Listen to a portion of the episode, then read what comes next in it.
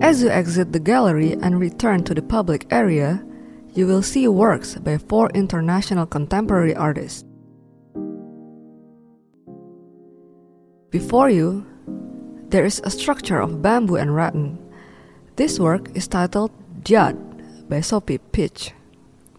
Sopheap Pich is a Cambodian American contemporary artist. He was born in 1971 in the agricultural city of Battambang, Cambodia. He is renowned for his large scale sculptures that incorporate traditional Cambodian materials and techniques, including bamboo, rattan, and wire to form abstract and geometric shapes. Many of Pich's works reflect both his personal experiences and the complex history of Cambodia, a nation marked by war, genocide, and cultural upheaval. His exploration of Cambodia's history is deeply rooted in his childhood experiences during the ruling period of the Khmer Rouge, a communist regime. In 1979, Pich's family sought refuge in a camp in Thailand, where they stayed for four years before eventually relocating to the United States. Pich obtained his MFA from the School of the Art Institute of Chicago in 1999 and returned to Cambodia in 2002. Dyad, which means a pair, the smallest social group structure, presents biomorphic shapes crafted from bamboo and rattan, resulting in flexible yet robust structures. These structures symbolize the resilience of survivors of conflict. Alongside Pich's Dyad, we see an ethereal abstract painting using organic and synthetic materials such as the mother of pearl. Made in 2020, Perdu 74 is created by South Korean artist Lee Bul. She has been active since the late 1980s and works across a diverse range of media, including drawing, painting, sculpture, performance, installation, and video. Her artistic practice investigates human consciousness through material exploration.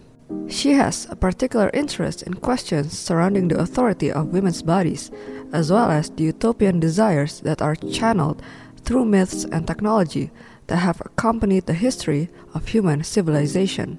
According to the artist, pearls are interesting materials that remind her of biological processes and the human body as they come from organisms. By combining these materials with synthetic acrylic paint, Lee presents a contradiction between the natural and the artificial through material and form.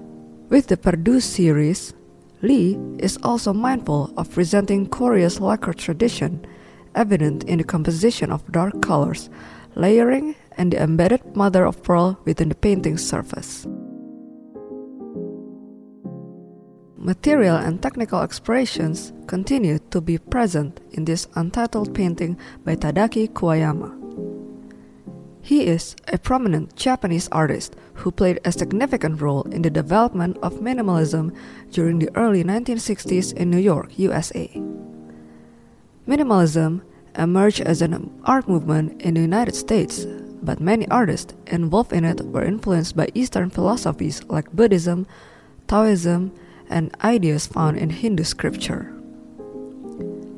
Kuwayama initially received training in Nihonga, which is traditional Japanese painting.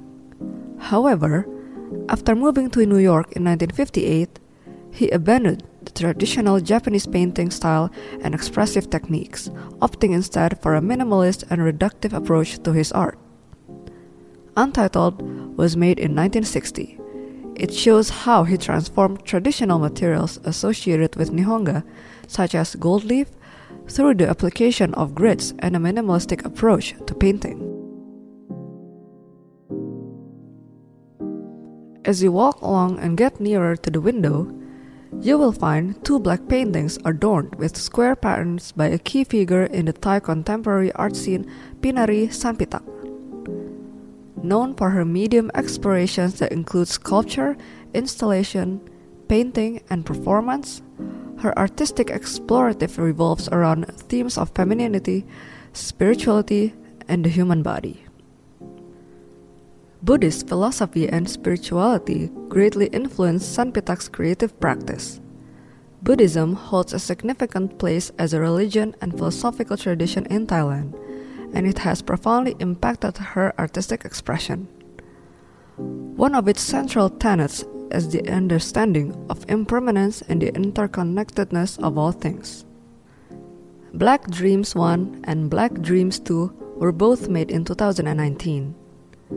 In these two works, you can observe the reflection of this Buddhist philosophy.